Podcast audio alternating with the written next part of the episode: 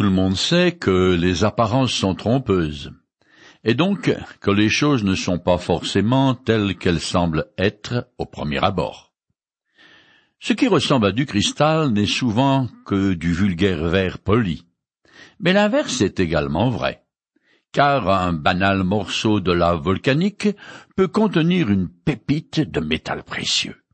C'est un peu de cette façon qu'on pourrait décrire les épreuves et les souffrances des chrétiens authentiques, et c'est ce que l'apôtre Paul explique dans le chapitre huit de l'Épître aux Romains, que je continue à lire. « Dieu fait concourir toutes choses au bien de ceux qui ont été appelés conformément au plan divin. En effet, ceux que Dieu a connus d'avance, il les a aussi destinés d'avance à devenir conformes à l'image de son Fils, afin que celui-ci soit l'aîné de nombreux frères. » Romains chapitre huit, versets vingt-huit et vingt-neuf. Le Créateur a un plan pour le monde entier et pour chaque être humain, mais il va sans dire que bien peu d'individus s'y conforment. Néanmoins, ce que Dieu a résolu de faire s'accomplira. Sa volonté avance comme un gigantesque rouleau compresseur, et personne ni rien ne pourra, ne serait-ce que le ralentir. La meilleure démarche, la décision la plus intelligente que vous et moi pouvons prendre, est de monter à bord. Les croyants sont ceux que Dieu a connus d'avance, c'est-à-dire ceux qu'il a choisis et élus de toute éternité, avant même la création du ciel et de la terre. En effet, l'apôtre Paul écrit aux Éphésiens: « En lui, Jésus-Christ, bien avant de poser les fondations du monde, il, Dieu, nous avait choisis pour que nous soyons saints et sans reproche devant lui. » Éphésiens chapitre premier, verset quatre. Comme Dieu est en dehors de l'espace-temps, ce qu'il connaît d'avance n'est pas un simple savoir passif. Que ce soit des événements ou des personnes, il existe déjà. Très loin, dans les tréfonds de l'éternité passée, et bien avant que l'univers soit créé, tous les croyants étaient déjà présents avec Dieu dans la gloire. Bon, d'accord, je sais bien que pour nous, il y a un décalage, mais pas pour Dieu. En tout cas, quand on réalise les implications de ce que Paul enseigne, elle crée une onde de choc particulièrement forte qui déchire toutes les idées préconçues qu'on peut avoir sur Dieu, car il est immensément plus grand qu'on ne l'imagine. Mais ce texte soulève aussi des questions difficiles. Si le Créateur a choisi d'avance et prédestiné qui deviendrait chrétien et conforme à l'image de son Fils, qu'en est-il des autres ? Selon l'enseignement des Écritures, l'élection ne concerne que ceux qui vont placer leur confiance en Jésus-Christ. Les non-croyants ne sont pas prédestinés à la perdition, rejetés d'office. Cependant, ils ne font pas partie du plan de Dieu. Cette vision divine du salut et des réalités éternelles nous est donnée afin de rassurer les chrétiens authentiques et non pas pour établir un clivage entre les élus et les autres. Selon la perspective humaine, que certains soient élus et d'autres pas n'a aucune conséquence pratique, car il nous est impossible de savoir qui sont ceux que Dieu a choisis. En effet, le Seigneur ne joue pas un jeu cruel avec nous. Il ne se livre pas à une partie de cache-cache. À son disciple Timothée, Paul affirme que « Dieu veut que tous les hommes soient sauvés et parviennent à la connaissance de la vérité. » premier Timothée, chapitre deux, verset quatre. Cela étant bien établi, le choix éternel de Dieu de ceux qui obtiendront la vie éternelle entre à l'intérieur d'un projet précis qui concerne son Fils, image parfaite du Père et point de mire de l'élection divine. Dieu a déterminé d'avance la destinée finale des croyants, à savoir qu'ils deviendraient semblables à Jésus-Christ, au niveau moral bien sûr, mais également en statut. Or, depuis toujours, Jésus occupe dans l'univers la position la plus élevée qui soit. Je cite un passage du Nouveau Testament qui décrit sa gloire. C'est en lui qu'ont été créées toutes choses dans les cieux, comme sur la terre, les visibles et les invisibles, les trônes et les seigneuries, les autorités, les puissances. Il est lui-même bien avant toute chose, et tout subsiste en lui. Ce Fils est le commencement, le premier-né de tous ceux qui sont morts, afin qu'en toute chose, il ait le premier rang. Colossiens, chapitre premier, les versets seize à dix-huit. Les croyants sont destinés à revêtir la forme sainte et glorieuse que Christ a revêtue en entrant dans la gloire du ciel, et à reproduire l'image de Christ comme Christ reproduit l'image de son Père. Ainsi donc, la prédestination vise des hommes et des femmes qui feront partie de la nouvelle humanité dont Jésus-Christ est le chef. Quant aux croyants, le but de leur prédestination est de devenir conformes à l'image du Christ, afin qu'ils glorifient le Père sur la terre et dans l'éternité. Le plus difficile pour eux est bien sûr de représenter fidèlement leur Maître ici-bas. Alors, pour que j'atteigne ce but, Dieu a pour projet de me transformer intérieurement afin que je devienne conforme à son Fils selon l'image que nous avons de lui dans le Nouveau Testament. Quand dans le royaume des cieux, tous les croyants seront métamorphosés et semblables au Christ, alors leur sanctification sera complète et le Seigneur sera exalté comme le premier-né de tous les frères. Jésus ressuscité et glorifié est en train de devenir le chef d'une nouvelle race humaine, purifiée de tout péché et préparée à vivre éternellement avec lui. Je continue le texte. Ce que Dieu a ainsi destiné, il les a aussi appelés à lui. Ce qu'il a aussi appelé, il les a aussi déclarés justes. Et ceux qu'il a déclarés justes, il les a aussi conduits à la gloire. Romains chapitre huit, verset trente. La gloire est la fin du plan de Dieu qui est actuellement en cours. C'est aussi le dernier anneau de cette chaîne de la grâce qui, partant des profondeurs du dessein éternel de Dieu, aboutit à la glorification des rachetés. Curieusement, le verbe grec traduit par « il les a conduits à la gloire » n'est pas un temps futur, mais au passé, bien que cette gloire ne se réalisera que dans l'éternité. Paul fait volontairement une erreur de conjugaison pour exprimer avec certitude et sans le moindre doute possible que le but que Dieu s'est fixé, il l'atteindra. L'Esprit Saint a commencé une œuvre dans le cœur de chaque être humain que Dieu a connu d'avance et prédestiné à devenir conforme à Jésus-Christ. Et ce projet, qui a une portée éternelle, il le conduira à son terme. Comme je l'ai déjà dit, rien ni personne ne peut s'y opposer. C'est tout autant une réalité que les dix commandements qui furent écrits en lettres de feu sur des tablettes de pierre. Si le Seigneur appelle cent brebis à le suivre, il s'assure qu'à la fin des temps, il a un troupeau de cent brebis. Aucune ne manquera à l'appel. L'étape finale, qui est la gloire des croyants, est si certaine qu'aux yeux de Dieu, c'est comme si elle était déjà franchie. Être glorifié est une autre façon de dire que les élus sont rendus semblables au Fils, ce qui est le dessein ultime de Dieu. Cela dit, on peut schématiser le plan de Dieu pour un croyant en trois étapes. Tout d'abord, quelqu'un est intrigué par l'annonce de l'Évangile parce qu'il est sollicité par le Saint-Esprit qui le pousse à s'y intéresser. Jésus a décrit cet appel. Jean chapitre six, verset quarante-quatre, comme l'action que le Père exerce sur les hommes pour les attirer à lui. Ensuite vient la deuxième étape. Cette personne comprend qu'elle a besoin de Jésus-Christ comme sauveur, elle accepte. Elle est alors déclarée juste devant Dieu et ses péchés sont pardonnés. Alors commence pour elle le processus de la sanctification. En troisième lieu, et dans un futur plus ou moins lointain, ce croyant entre dans la gloire céleste. Comme je l'ai déjà dit, quand Dieu commence une œuvre avec cent brebis, il l'achève et termine avec cent. Aucune ne s'égare, ou se perd en route pour une raison ou pour une autre. Le Créateur ne commet pas la moindre erreur, autrement, il ne serait pas Dieu. Je continue. Que dire de plus? Si Dieu est pour nous, qui se lèvera contre nous? Lui qui n'a même pas épargné son propre Fils, mais l'a livré pour nous tous.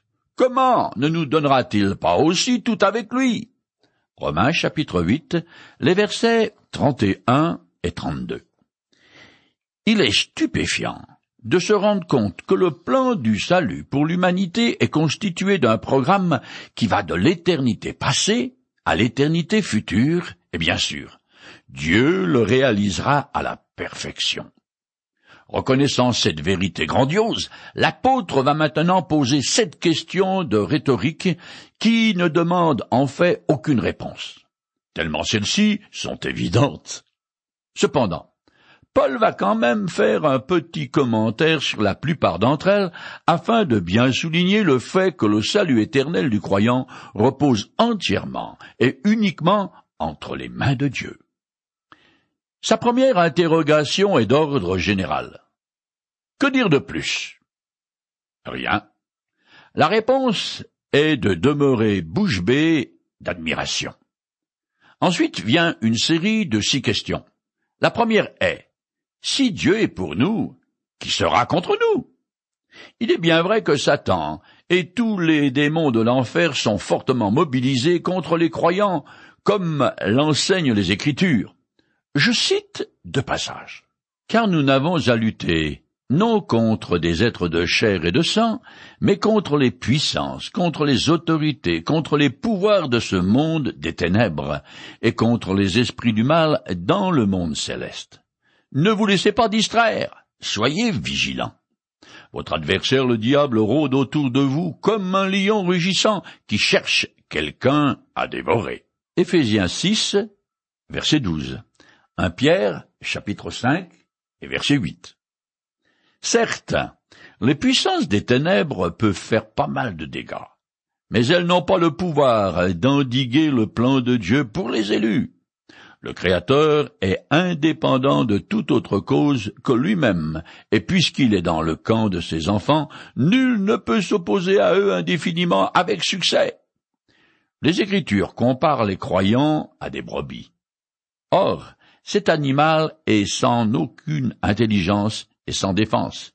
Il n'a ni crocs, ni griffes pour se battre. Et en plus, les brebis ne savent pas courir pour échapper à leurs prédateurs. En conséquence, leur sécurité dépend exclusivement du savoir-faire de leur berger. Il est vrai que par leur faute, les croyants perdront des batailles. Mais l'issue finale du combat ne fait pas le moindre doute, car leur berger est le Tout-Puissant. Dans l'Évangile, Jésus a dit « Mes brebis écoutent ma voix, je les connais, elles me suivent, je leur donne la vie éternelle, jamais elles ne périront et personne ne pourra les arracher de ma main. Mon Père, qui me les a donnés, est plus grand que tous, et personne ne peut arracher qui que ce soit de la main de mon Père. » Jean chapitre dix, les versets vingt-sept à vingt-neuf. Il ressort de ce texte que la victoire est déjà acquise grâce à la croix. Alors qu'Abraham est sur le point d'immoler son fils Isaac en sacrifice à l'Éternel, il est arrêté au dernier instant et peut offrir un bélier à la place de son fils comme substitut. Dieu, par contre, est allé jusqu'au bout et a bel et bien sacrifié son propre fils sur le calvaire à cause du péché de l'humanité.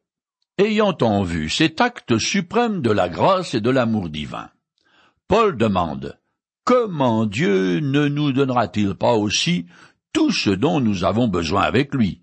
En d'autres mots, qui peut le plus, peut le moins.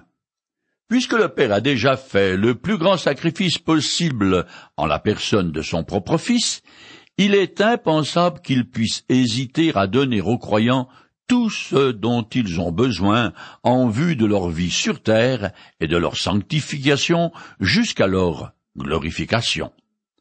Le premier don de Dieu implique tous les autres, quoi qu'il arrive en cours de route aux croyants. Son arrivée est assurée. tous les chrétiens authentiques partageront la gloire du Christ. Bien sûr, cela ne veut pas du tout dire que les croyants obtiendront tout ce qu'ils demandent pour leur satisfaction personnelle. Dieu ne s'intéresse pas tellement à mon petit confort, mais bien plutôt à ce que je devienne semblable à son Fils. Je continue avec les autres questions de l'apôtre. « Qui accusera encore les élus de Dieu ?» Dieu lui-même les déclare justes. « Qui les condamnera ?» Le Christ est mort, bien plus, il est ressuscité, il est à la droite de Dieu, et il intercède pour nous. Romains chapitre huit, les versets trente-trois et trente-quatre. Ces deux questions sont de nature juridique. Qui portera une accusation formelle en cour de justice contre les élus de Dieu? L'apôtre envisage ici les doutes et les craintes qui peuvent encore assaillir le croyant. Ainsi, les péchés qu'il a commis et dont il ne peut effacer le souvenir, ne vont-ils pas entraîner sa condamnation au jugement dernier?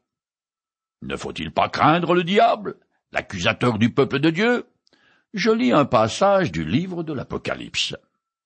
« Il fut précipité, le grand dragon, le serpent ancien qu'on appelle le diable et Satan, celui qui égare le monde entier.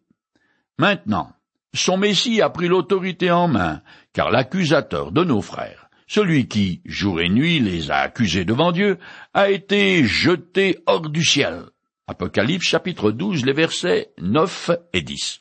Il est vrai que les accusations de Satan sont véridiques. Il ne ment pas quand il pointe mes péchés, car je suis effectivement coupable devant Dieu. Cependant, dit Paul, ces charges sont rejetées en bloc parce que le juge lui-même déclare l'accusé juste sur la base de sa foi en Jésus-Christ. Par conséquent, aucun réquisitoire contre moi ne sera recevable à la cour céleste. La question suivante connexe est. Connexe, ça, on dit que ça? La question suivante connexe est qui condamnera les élus de Dieu? Paul a commencé ce chapitre huit de l'Épître aux Romains en disant « Maintenant donc, il n'y a plus de condamnation pour ceux qui sont unis à Jésus-Christ. » Romains chapitre huit, verset premier. Or, c'est lui qui est le juge de toute la terre. Actes chapitre dix-sept, verset trente et un. Bien que juge, Jésus-Christ est également le sauveur des croyants. Il est donc hors de question qu'il condamnera ceux pour qui il est mort et ressuscité. De plus, il intercède pour eux et il est leur avocat qui plaide pour leur défense. Je lis un passage. « Mes chers enfants, je vous écris ceci afin que vous ne péchiez point.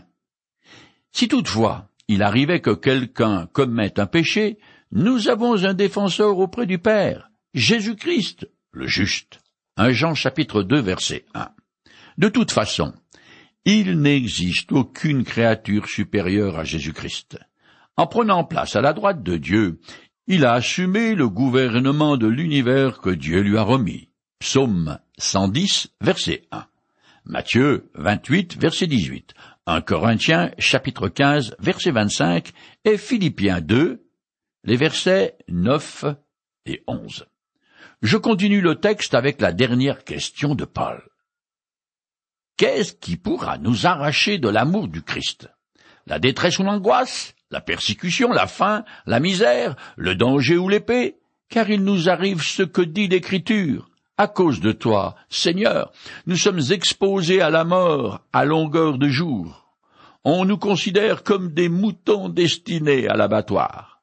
Mais dans tout cela, nous sommes bien plus que vainqueurs par celui qui nous a aimés. Romains chapitre huit, les versets trente-cinq à trente-sept.